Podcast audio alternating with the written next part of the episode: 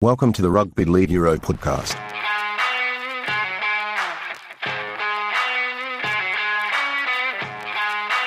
Hello and welcome to episode two of season two of the Rugby League Europe podcast with myself, Lee Addison, and my regular sidekick, Carlo Napolitano. Carlo, did you put that new jingle on?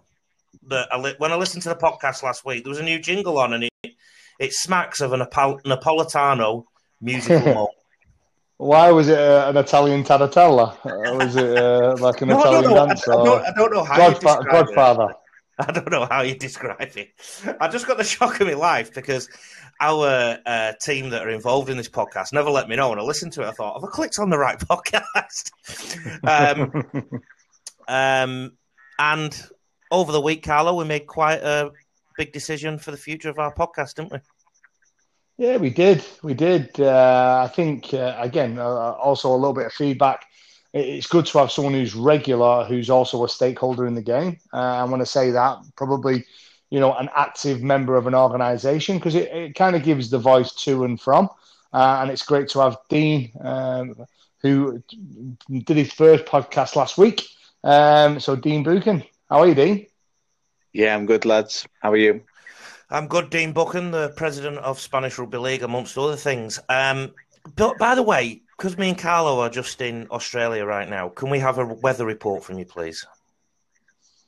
Well, you know, it's always sunny. It's always sunny in Valencia, isn't it? I've had rain. hey, Carlo, what have you had?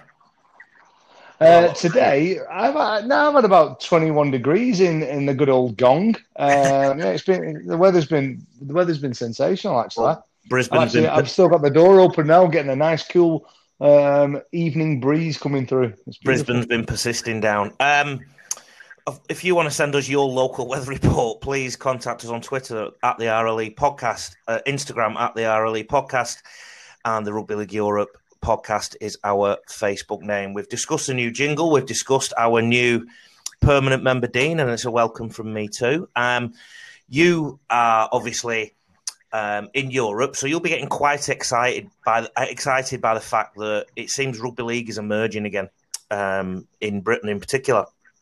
In the UK, there's warm up matches happening this weekend as we record and drop. For example, York City versus Hull FC is the first trial game that happens over the weekend. Catalans and Toulouse, and then Saints and Leigh. Each of those trials are friendlies that are no more than an hour drive away from each other in, in a country that's still in a, a sort of semi lockdown thing. And Super League starts at, at the end of this month, at the end of March, and it starts with Saints and Salford and Leigh and Wigan. Um, the government has also announced that recreational sport can return from the 29th of March with uh, training to begin on that date, and it's a phased return to contact. April 24th, 25th, primary RL games may commence. I don't know if that means primary school or just initial. Uh, and that same weekend, and May the 1st and 2nd, friendly fixtures may take place with all competitions in the community game allowed uh, the weekend of May the 8th and 9th. Dean, as a administrator in Europe, in Spain, you've also got interest in England because of the club partnerships that you spoke about on last week's podcast. That must be music to your ears. It is, but obviously, um, so I can give you a little bit of background on this because obviously, you know, I've got all the information uh, from from Bath regarding return to play, return to action.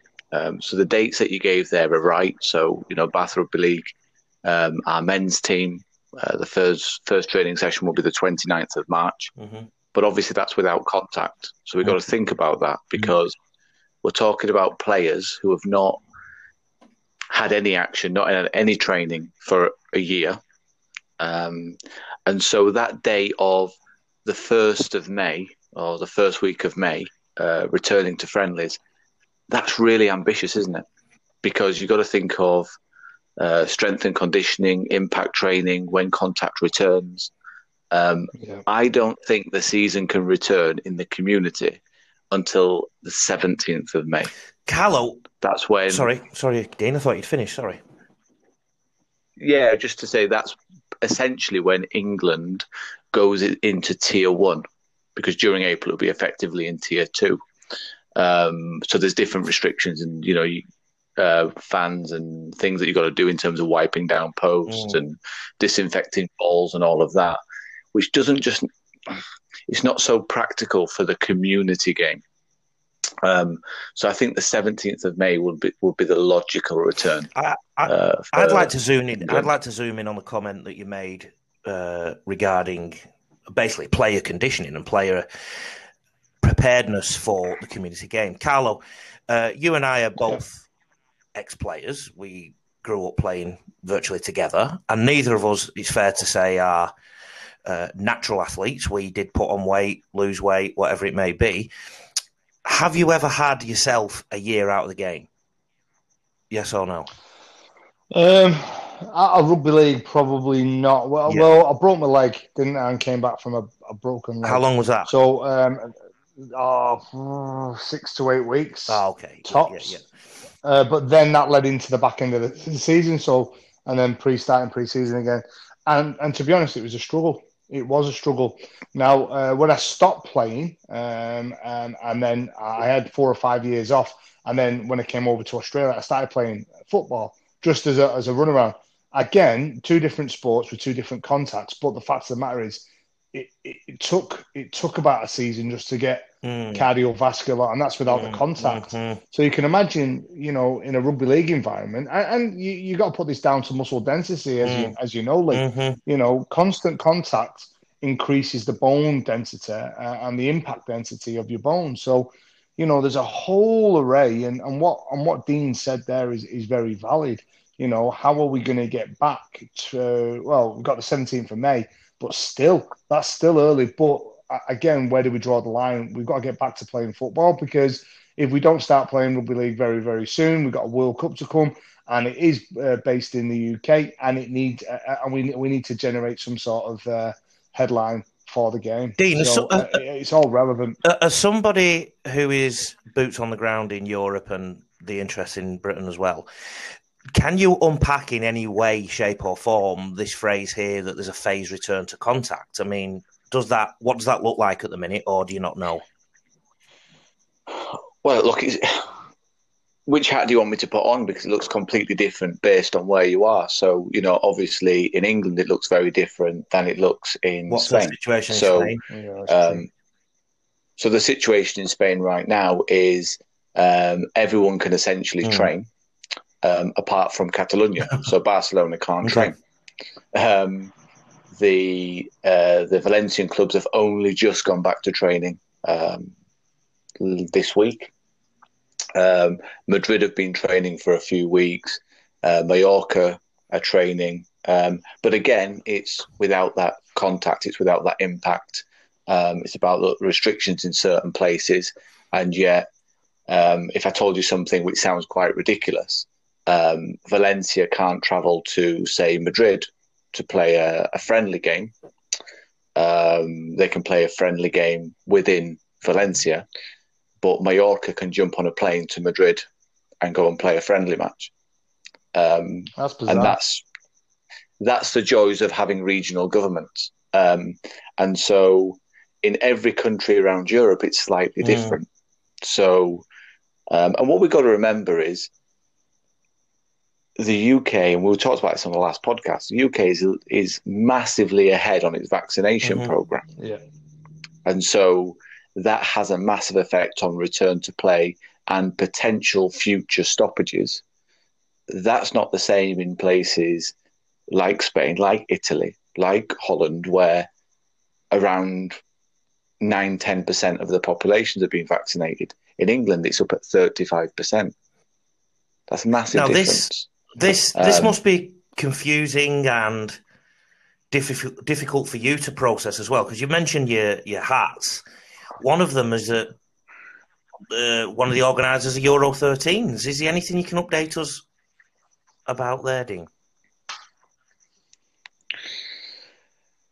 I mean, the update is there is no update, um, and and people that that really frustrates people because they say, well, what's happening? What you know, is it happening? Is it not happening? Um, and you you you touched on it in your earlier comments. You know, have you ever had a year out of the game? So what we've got to see is um, we've got to see what happens this year, haven't we? Um, I think I think I it's think it's, far. I think it's a due diligence process, which I think the Euro 13s uh, has uh, attended well. Came out early from the stocks and just said, "Listen, with everything that's going on, uh, now is not the time to be pushing a competition through." Which I totally agree. D. Yeah, but the other thing is, it's. I don't want to name the club because it would be unfair because we're in regular contact with all of the clubs. Uh, but one of the clubs had an AGM last week um, because not playing for a year has a massive effect on the motivation. Again, we talked about it in the first podcast. Player, you know, do players, yeah, do players go and find something else to do? Um, this year, it's not a case of okay, we can go back to play in some European countries. It's really uncertain in a lot of places, um, and therefore, have players got that motivation to fight through this year? So I think what we've got to do as Euro 13s and what we are doing is we're in regular contact with all the clubs. We're identifying what their problems are, how they intend to, to solve them. But it would be really, really difficult for us to say, yes, guarantee you in February 2022, the competition is going to start if, for example, half of the teams didn't manage to play a season this year. That would be two years without action. Mm. Would they be able to go into a competition? Um, so we've also got to see how the vaccination program goes across Europe. Yes, it's behind England, but they will catch up relatively quickly. Um, and so you think uh, the majority of the problem will go away. But again, we've got to look at union versus league, how much delayed each team is in each country. Yeah. It might be that they have a vaccination by, say, July, August, but then they don't have the players because those players are going back to union and therefore that team doesn't play a league. So it's a little bit like the World Cup when we were talking uh, a couple of weeks ago. We just need a little bit more time to to see how things develop. As things develop, things will become clear. Are, are you still on track though for um, January 2022 as uh, with the postponed date?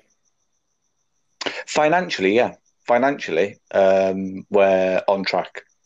Um, in terms of the team and uh, logistics and um, all of that side, yes. But we have this big doubt, which is called COVID. Yeah, yeah. and, or, or not even that, like you explained, you could probably get back to playing, but then there's a different issue with player retention and player numbers or participation numbers, which then will have an effect coming into into into January when you're supposed to start. So yeah, and, that's what you're and we're talking about. Yeah, what we're actually well, what we're really saying is um, right now we don't know what the problems will be because we probably yeah. need one or two months to pass now and everything I think will be crystal clear in you know six, seven, eight weeks time, and we'll know what we're dealing with.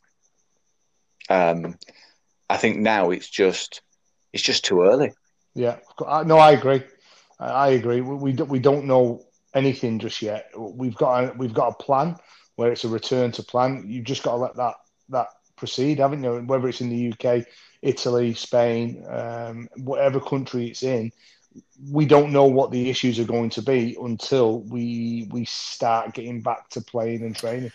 You are you are listening exactly. to episode two of season two of the Rugby League Europe podcast, a Harry and Meghan free zone. Um, back to the UK guys. the uh, the Betfred Women's Super League will return in April after an absence of more than eighteen months, with ten teams in the competition and a grand final on Sunday, October the tenth. Leeds Rhinos won their first Women's Super League title in the last top level fixture in UK Women's Rugby League played uh, uh, played over there. Boys, and I'll start with Carlo on this. Traditionally, it's probably fair to say that that women's sport has been considered the less popular cousin to men's. Um, it's been evident, I suppose, in some sporting attendances, TV deals, and media coverage. The, the right or wrongs of that, I'm not talking about. I'm just I'm just stating what what what can happen. Um, where do you assess rugby league's current status with regards to women and the game of rugby league?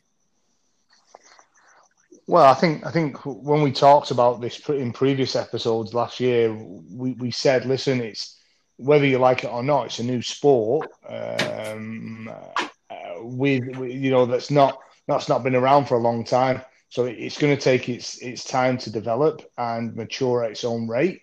It's not gonna it's not gonna mature at the same speed as the the, the male game, but I think there's been leaps and bounds in the last five years of the game, um, wholeheartedly across both hemispheres. Uh, the standard, the professionalism, um, and again, I think it has its place. I've always been a great believer in women's rugby league. I've always been a great stalwart and a mm. great motivator of that. We we we need uh, more inclusion in our game, and I think it's.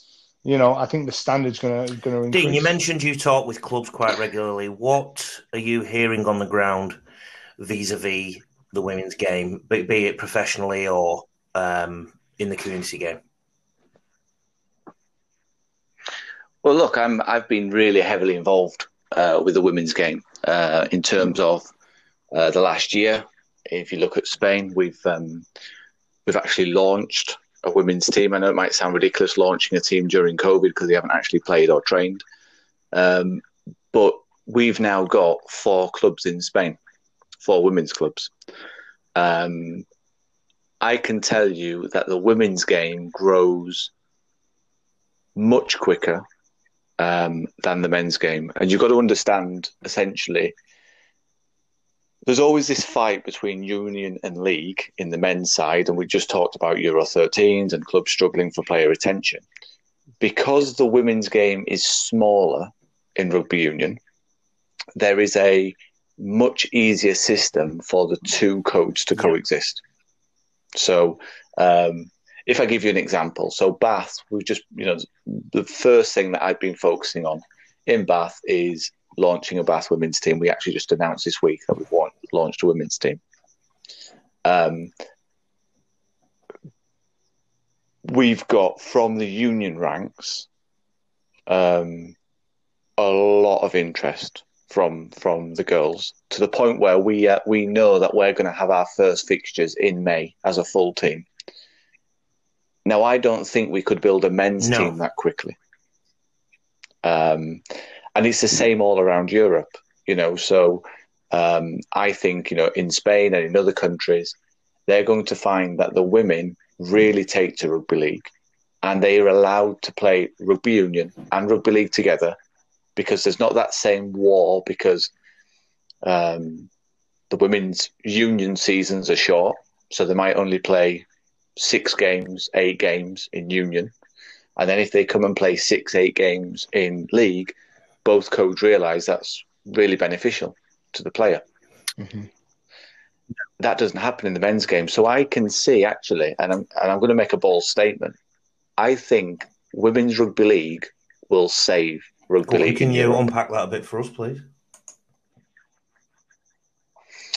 Well, it's going to be the growth category. It's going to be the massive growth category over the next four, five, six, mm. six and beyond years. Um, so where all the men's teams are struggling, women's rugby league is going to be able to make those relationships with rugby union clubs. Okay. Ah, and they're going to learn to coexist and they're going to learn the benefits of coexisting. And they're going to see those players improving technically, improving fitness. And that is going to then transpire back over to the, the men's side, where union clubs then won't be and league clubs won't be scared of each other because they've just accidentally worked together on the women's side. You know, I hope that's I hope that's true, Dean, because I, have said said for years that the in the oval ball game there is no reason why union and league can't coexist, um, and it's been one of the biggest bear hugs of developing the game in Europe uh, because of this kind of we, we can have off seasons, and I hope you're right. I hope I hope the women's game can be that catalyst, and if you are right then you know they they've. Carlo, you and I have spoken a lot about bringing this sport into the 21st century. Um, 21 years into the 21st mm-hmm. century, and I still wonder when that's going to happen. But I'll give you I'll give you an example from Australia, Dean, just to give you the picture, because you you might not be aware, but for some reason, in so many areas this year, and it's not a COVID thing, it's just a, a reduction in numbers or reduction in teams. So many regions are starting their pre-season in November. That's that's rugby league tradition. You start your pre-season in November into Carlo, like it's November we start pre-season. Yeah. And some of the competitions aren't starting until May. So that's a six month pre season. now, what I see straight away when I look at this, and I know we're talking about Australia here, not Europe, but if somebody somewhere could throw away their prejudice and just put it to one side, and some of these union clubs and league clubs could come together, which is essentially what you're saying, but in the female game, and you're saying that the females might be the market leaders in this. I, think that could be a good move into the 21st century. What do you reckon, Dean and Carlo? I'll start with you, Dean. Yeah, look, it's. I've got a stake in a rugby league club in the south of England. Okay, so in the south of England, we know that union is king. Uh, we also know in, in lots of European countries, mm-hmm. union mm-hmm. is king. Mm-hmm. It's light years ahead of rugby league. Um, so, you know, you talked about Women's Super League in the North. They don't really have to worry about being so organised because um, union's not so much of a threat. But if we're not organised in the south of England, it affects us both on the men's side and the women's side in terms of player retention and what we're able to offer. Um, so, without criticising the RFL, actually, their responses are quite slow, and their cautious approach, rightly or wrong, rugby union in the south has got its ducks in a row, and people know yeah. when they're doing yeah. things and how they're doing things, and so that affects player retention. Okay, I think so. Yeah, to come to your question, Lee, this fear of us and them, it doesn't work in. You can't put it into any situation in society no. where it works, where it benefits society, where it benefits a business, you know, a uh, a sport or anything like that. And if you can remove that fear, and there's a lot of you know there's a lot of examples we could give with race and culture mm. and migrants and and that mm-hmm. are much bigger than rugby league and rugby union. But if you can remove that fear from people, then yeah, you're right. Um, and I think that's what I'm trying to get at the women's game. The women's game has the opportunity to show that there is what, nothing what to I be scared of. Too, is that participation levels and volunteer levels are essentially at an all-time low in rugby league in many ways. So if you think about the different recreational opportunities every person has now, the but they're not Lee. Their, their participation numbers yeah, are only down in certain countries. So participation in lots league? of European countries is up. It, right, but obviously it's coming from a low base, yeah. isn't it? So it's you're starting with 30 people turning into okay, it's coming from a low base, but it's growth. Up. But um, I I should have maybe qualified the statement a bit more uh, comment, um, sorry, figures in traditional rugby league areas, so Australia, England, France, so on and so forth, they're under real pressure. And yeah, do we all agree on that? Um, they're under pressure for volunteers, they're under pressure for participation. And the reason I bring this up is that I think society is changing all the time. You can entertain yourself on Facebook, on Twitter, or Netflix or whatever it may be. If you were devising brand new sports in the 21st century and rugby league and rugby union didn't exist, it would be actually be a no brainer for them to put to be put together in some kind of way, wouldn't it? It'd be a no brainer because Carlo, as you know, people just want to run and tackle, don't they? Rugby rugby league players and rugby union players essentially yeah, it's a bravado. It's a well, well, rugby, yeah. it's a bravado sport, isn't it? You know, whichever came first. The fact of the matter is, there is you know the development or the evolution of the sport as as as gave us rugby league and rugby union. Now, the uh, just to go back on what you said there, Dean, I think you're very right. I said you know in predominantly countries, rugby union is played in the winter and rugby league is played in the summer. However, if rugby union kind of change, make try and be bold and make a decision where they, they change their seasonal sport, then we will have a major problem in the in the growth of uh, you know of rugby league, I believe. So we're only one decision away, uh, or one bold decision away by rugby union to to really put the mockers on on, on, on potential development, and then we are going to be challenging. And like you said, Lee, just just as we started this this part of this segment, pathways are really key. Whether you're an administrator, whether you're a player, whether you're a coach, if you don't have the development pathways where you can play representative or be a part of representative, everything fails. And I think our administration in the last five years have not kept up with the other uh, majority sports like like football, and oh. that's where that's where it's failed. But Carlo, it's not just you know everyone blames the administrators, okay, but it's the actual clubs themselves. So you can say, well, yeah, that's because of the administration. Yeah, it's yeah, not. But they need, yeah, but they need they need leadership, Dean. Well, and, do you and, really? And, I mean, if I've I've got well, a club, yeah, I've got a club. You do. I've got a club, and I don't need an administrator to tell me that I need a pathway. It's kind of obvious.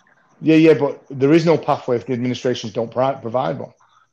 No, it's you not can, for the administrator only, to provide the yeah, oh, pathway. But, yeah, yeah, well, hang on a second. Hang on a second. You're you're you're talking about your club and you can only develop within your club. If the administrators don't provide a representative pathway, pathway or a uh, form of pathway, then you're only limited in what you can do from clubline.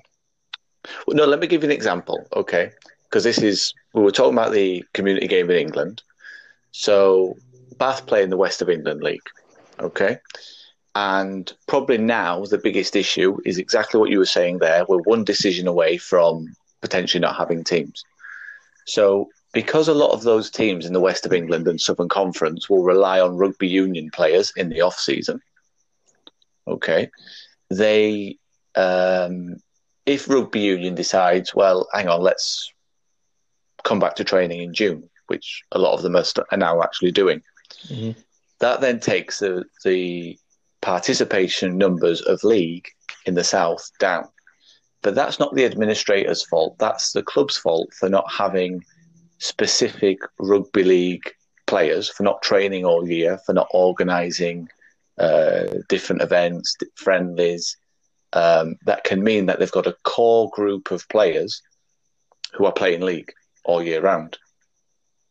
Um, and that's my point. You know, Valencia Huracanes, for example, it's not Spanish rugby league's fault if all of our players come from rugby union. The, it's Valencia the thing that's Huracanes' to my fault. mind and Carlo, and I don't care which one of you sort of wants to answer this first, but um, when you talked about club versus administration, and by administration I assume you, you both mean national governing body administration, there's a couple of countries in, in Europe already where one club seems to be quite dominant. One that springs to mind is Red Star in, in Serbia.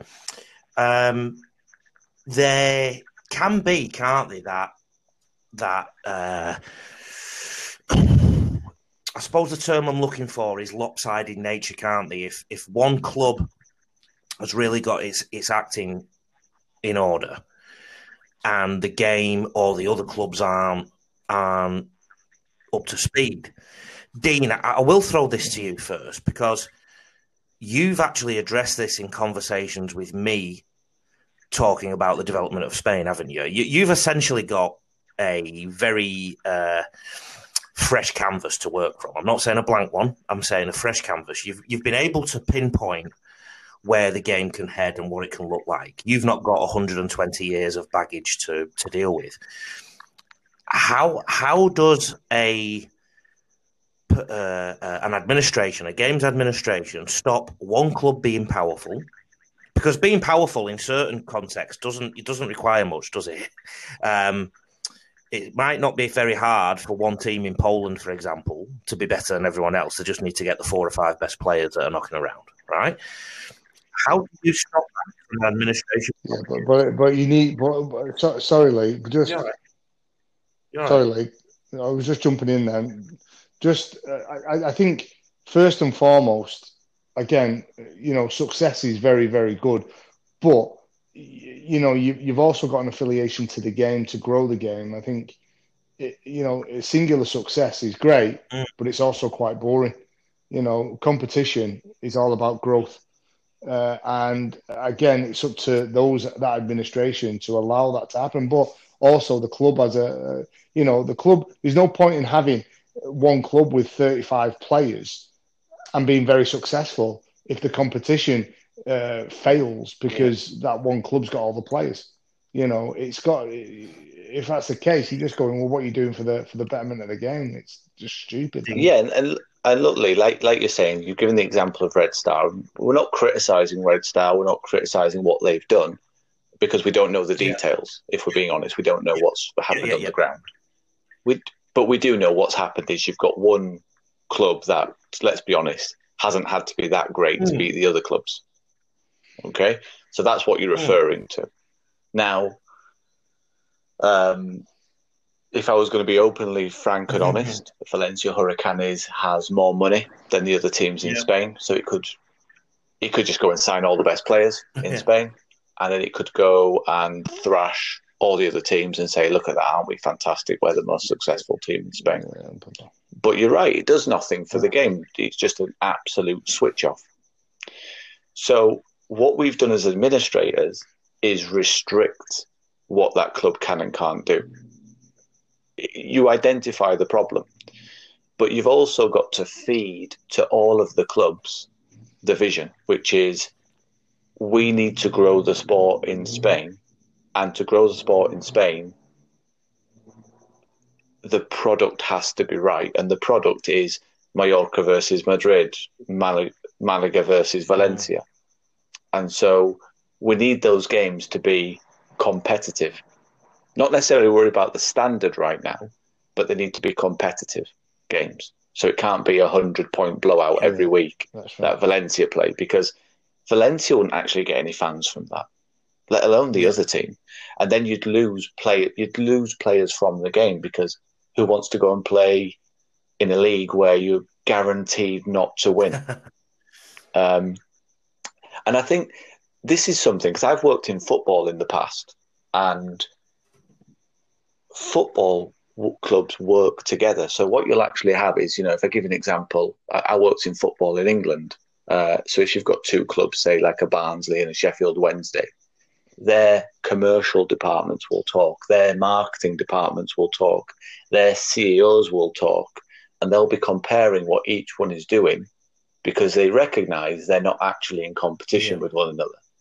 You know, a, a Sheffield Wednesday fan is never going to become a Barnsley fan, and a Barnsley fan a Sheffield Wednesday fan.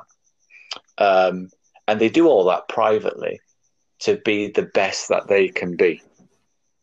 And even though they're competing in the same league, sometimes it's not an issue. And clubs do that around the country. They have special meetings where they go and do all this. Rugby league doesn't do this. Rugby league is ridiculously Insular. divisive. It's insular. Divisive is the word because they want to get one up on the other club next to them. They don't recognize that that club next to them getting stronger is really good for their club. The the the the, two big competitions in the game, the NRL and Super League, are essentially run by the clubs, aren't they, Carlo? Yeah, they are, but it's it's also a very dangerous game as well. They have a the and the commit well, the commission is supposed to be, you know, it's headed independently, but you're right, it's it's led by the the teams. Uh, again, you know, is it is that the right method? Probably in certain areas, yes, and in certain areas, no. It's like giving the meat, uh, sorry, the key to the meat locker to the to the lions. You know what I mean? It's you've got to sometimes protect themselves uh, from themselves, and it's a very difficult lie. But then you've also got to recognise the power that clubs can have because without clubs you don't have a league. Uh, yeah, so it's right. a, it's a, it's a, it's a it's a really tight balancing act, and clubs will always want power because they're the product. Uh, but you're right, Carlos. Sometimes clubs want to do things, and it's Mm. not good for the Good for game club, that not the they, game, yeah. you know. sometimes Well- in Spain, I'll get a club who will say, "Can we train for two weeks and have a friendly?" No, you can't. Mm. That's dangerous. um, and you know, as an administrator, and this is all I can say, as an administrator, clubs never love you; they only ever hate you, right? So when you do something fantastic, nobody says that Well was done." brilliant, well Yeah. done. Yeah. Um, and when you do something they don't like, they complain and they bitch and they, oh, this isn't right. He's not doing a great, a fantastic job. Don't they say that Um, about podcast podcast and- hosts as well, Carlo? I love you all. yeah, but I, I just think it's a, it's just Yeah. human nature, isn't it? Uh, when things aren't, when things aren't going right, um, where you're doing a terrible job, and when things are going, when things are right, when something good happens, well, it's what you should have done in the first place. Um, and sometimes I think um, clubs forget that that you know people don't like the RFL at times, people don't like the NRL, people don't like the the European federations, international federations. Um, but in the main, they're just volunteers Mm. who have good intentions, and um, sometimes those intent people don't understand why that decision's been made, and therefore they don't like it, and then they want to take the power. Well, a good Um, example, a good example of that, Dean, is is the salary cap. The salary cap came in because clubs were overspending in order to win a competition, and to be honest, the richest clubs basically won every year. Yeah, So a salary cap is a good a, good example of you know the competition being affiliated or assimilated with fair competition rules in order to give us that fair competition rather than a lopsided. By by law, the, the Brisbane Broncos in, in, in Australia should win every year because they're by far Yep. the richest, but they don't. No, definitely not at the minute. um, I think we've we've we've been really extensive on that, boys, and a great discussion. Um, I'll, if you don't mind, I'll move on to the next topic. On the fifth of March of this year, 2021, uh, the IRL, the International Rugby League, concluded their consultation about transgender participation.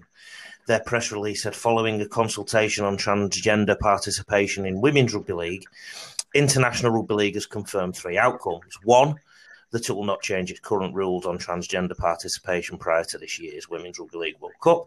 Two, that it will use the World Cup to collect data in order to inform policy development. And three, that will it will adopt a comprehensive inclusion policy in 2022 following further research. Carlo, I'll start with you. Um, very, it's a tender subject, obviously, so I don't want to um, at any point No, no, I think. Well, opinions.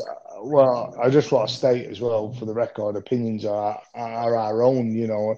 And for me, I think uh, transgender. I haven't got No. a problem with it at all. I think everyone's entitled to their own right, but I do have a problem if it affects the fairness of the game. Um, now, again, without doing all the research, um, we don't know where that lies. But if we look at what's happened in the um, the the Olympic arena, where uh, males have uh, transgender into females, you know, and they've become standouts in that sport. I just I just feel it needs more research, and until that research is done, then it's not a level playing field. Dean, I. I and that's my opinion. I basically summarised this announcement from the IRL as we've had a look at it, but we're going to look at it again in a year or so um, in in further detail. Where where does Spanish Rugby League stand on the transgender issue, for example? Um, look, it is. This is a tender subject, um, but I think what we've got to realise is there are people who will have a knee jerk reaction to this. So some people will say absolutely, it's for inclusion, they should be allowed in, and some will say absolutely not. Um, they they shouldn't be allowed in because women's sport is for women, and neither are correct because actually what they're doing is they're taking a political decision. This is not a political question. This is a scientific question. So you've got to be led by the science on this.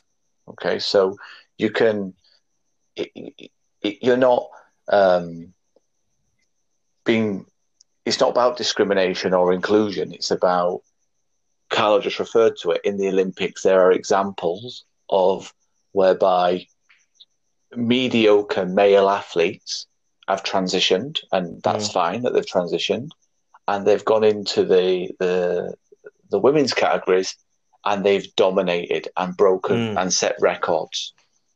Um, that means that there is a scientific element that we need to look at in this category. Okay, some people say, well, you just suppress the testosterone and then it's fine. It's not. You know, if you know men and women's bodies are different. we know that, we recognize that. As they grow, they grow different. And there is muscle retention and, and all those kind of topics. And we've got to get into the science to make the decision. Okay. And and I think that's you know, nobody's nobody's saying we don't want transgenders in rugby league. No one is saying that. What we're saying is we need to put them in in the correct way that allows the competitions to run fairly. And if there's a system where people can show Spanish Rugby League that there is a fair way of introducing transgender into the male categories or the women's categories, we haven't got a problem with it. But the the historic cases, the, the, the information that we have at the minute is that it potentially creates an unfairness in the competition.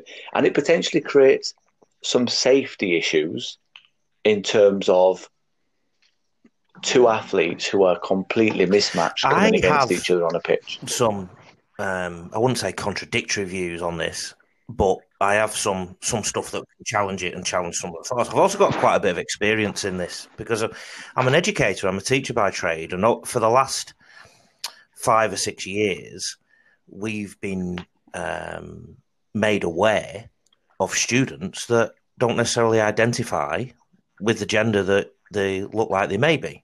So there's been discussion about which uh, bathroom they'll use and things like that, and it's it's very much part of our culture now.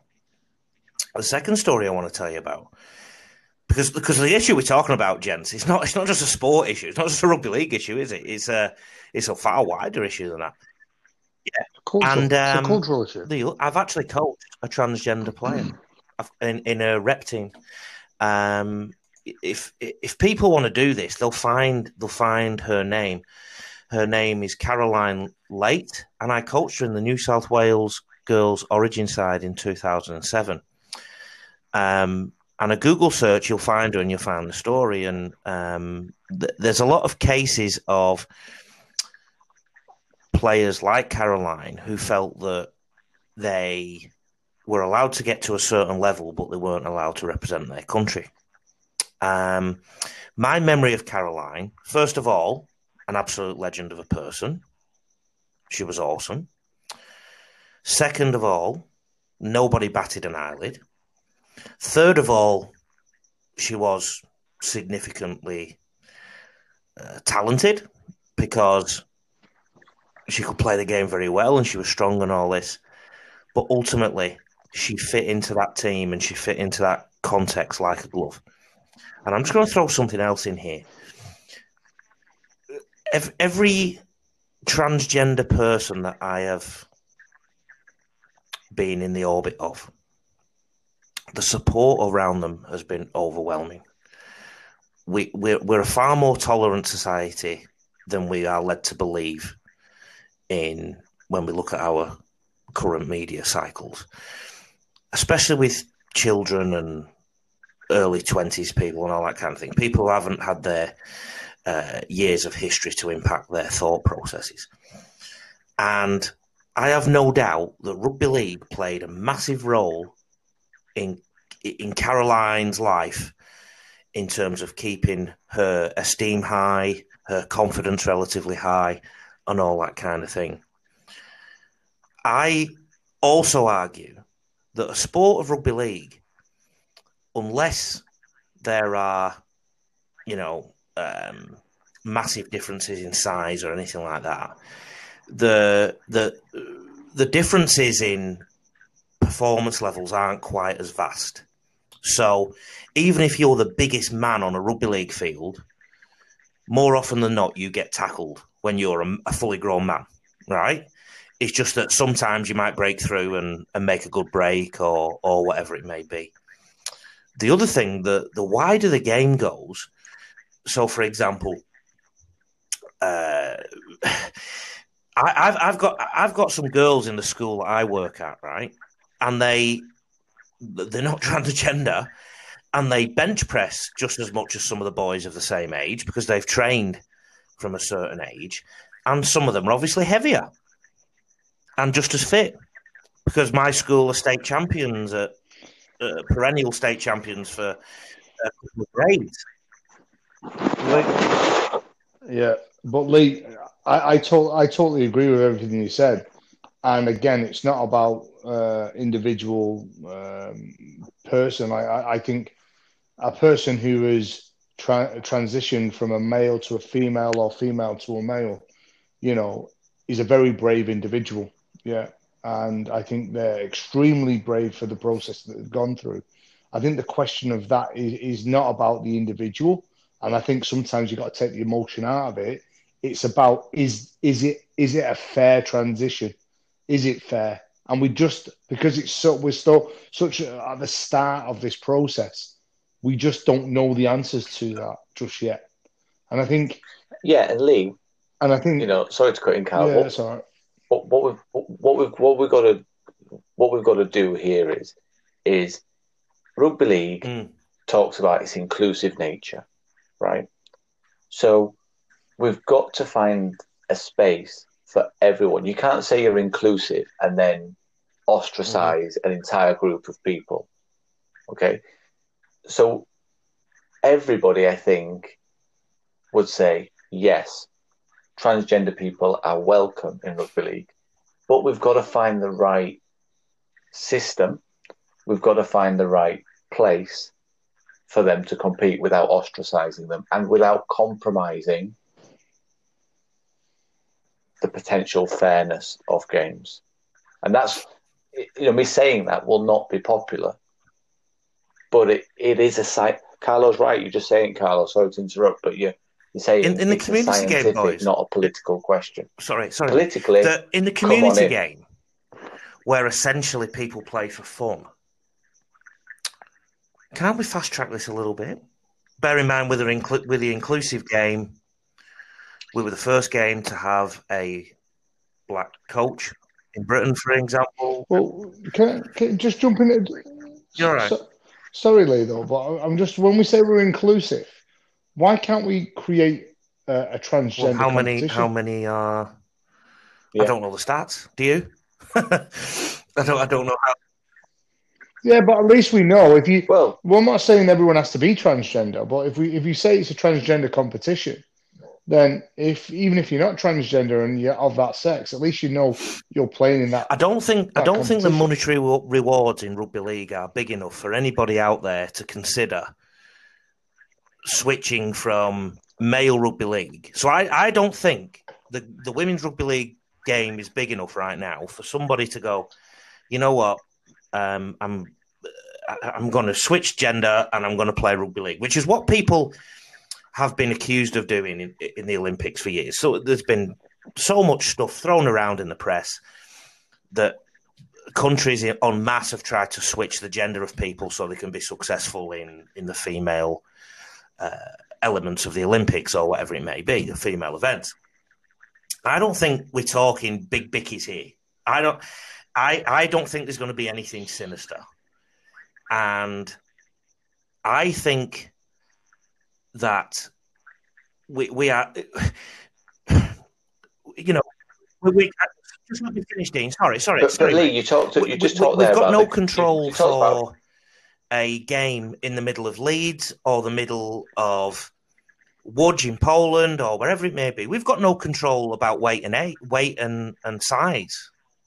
We we you could have two 14 year olds playing against each other. who One is three times the size of the other, and we don't stop that. We don't prevent that. There's weight and age discussions have gone on at various times over time. What can't can't we fast forward this? Is all I'm asking. Yeah, but Lee, Lee, you, are turning around and saying what you've just said there is basically, um, well, why do we have uh, a women's game and a male's game? We might as well just have one game. Say that.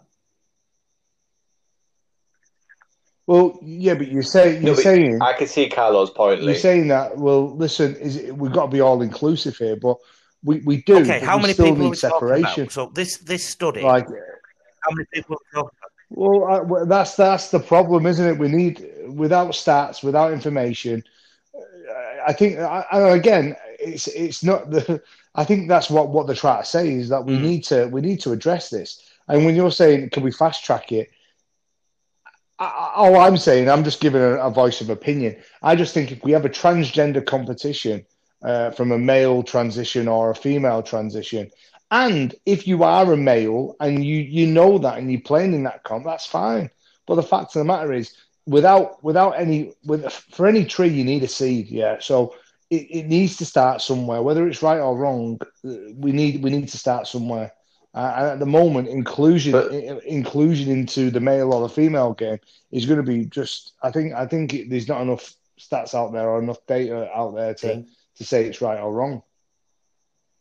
But let me just add something in, Lee, because you're saying about, well, can we fast track it in the community game? Yeah. The example you gave was it of Caroline. Um, what was her one of her problems? Her problems was the higher she went up, she then kind of I mean, nothing, nothing, nothing. Um, so you can't say official. we're inclusive. Like nobody said, Caroline, you're not picked for this team because okay, you were one. Yeah. Okay, but her perception. Look, things don't have to be said. You know, you don't have to say something to be she racist. She get to New South Wales level, so she got to state level. Very Clear about it. You can be. yeah. Right. Okay. Let me let me just say what I want to say. Right.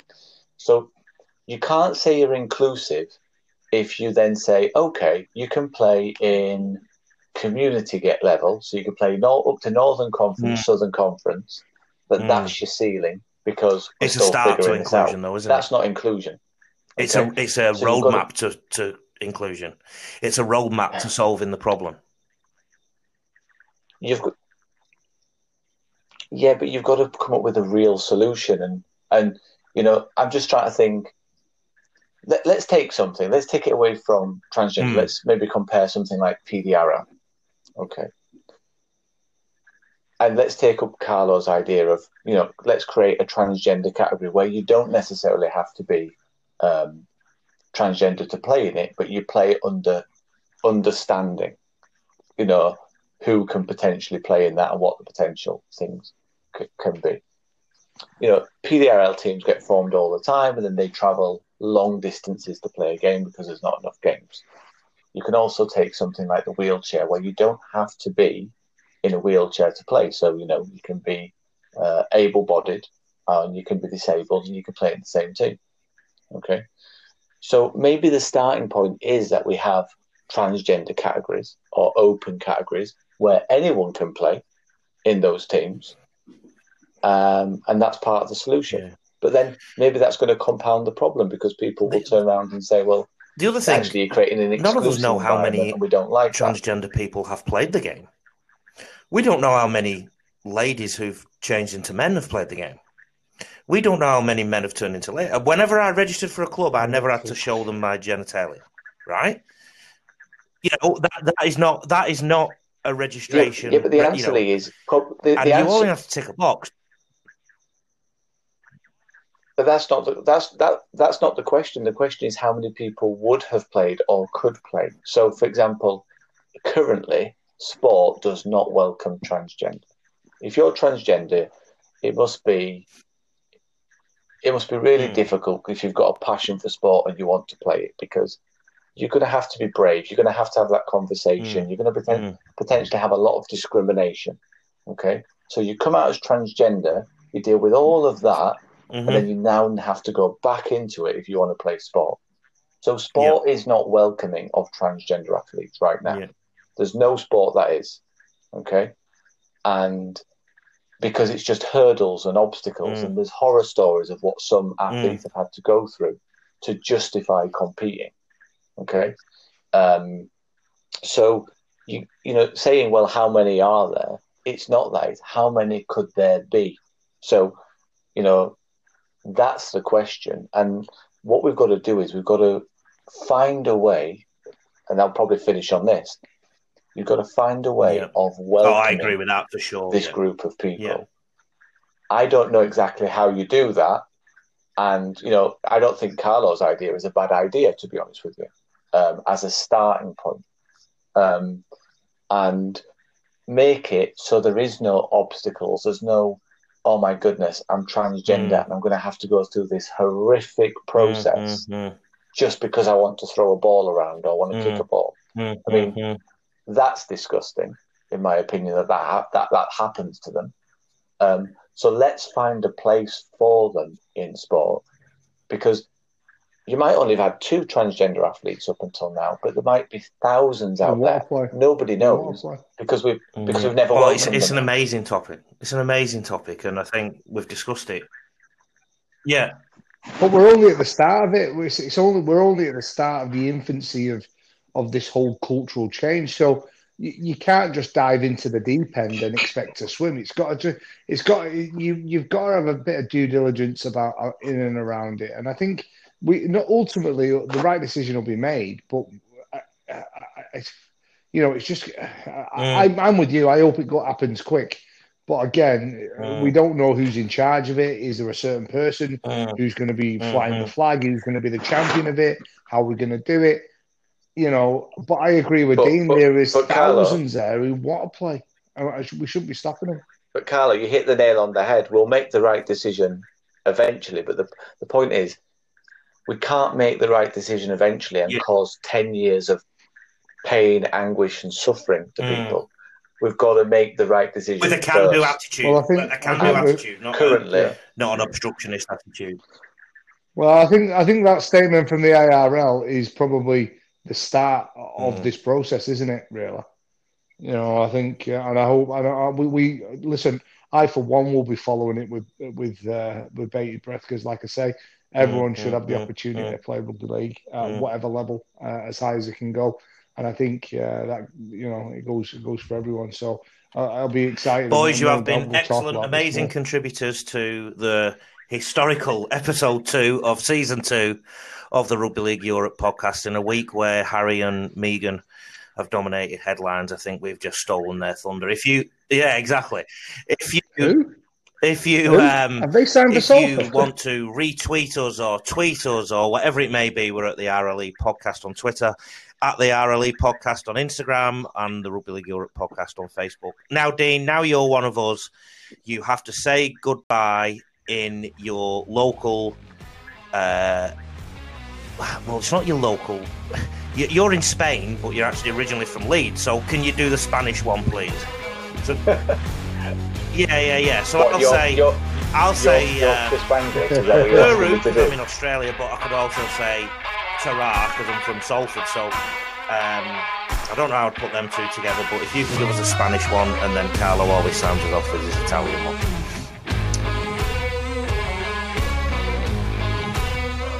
Hasta luego, chicos. I like that. Hasta luego, baby. Uh, I'm going to say, cheer. See you later, boys. See you later. Cheers.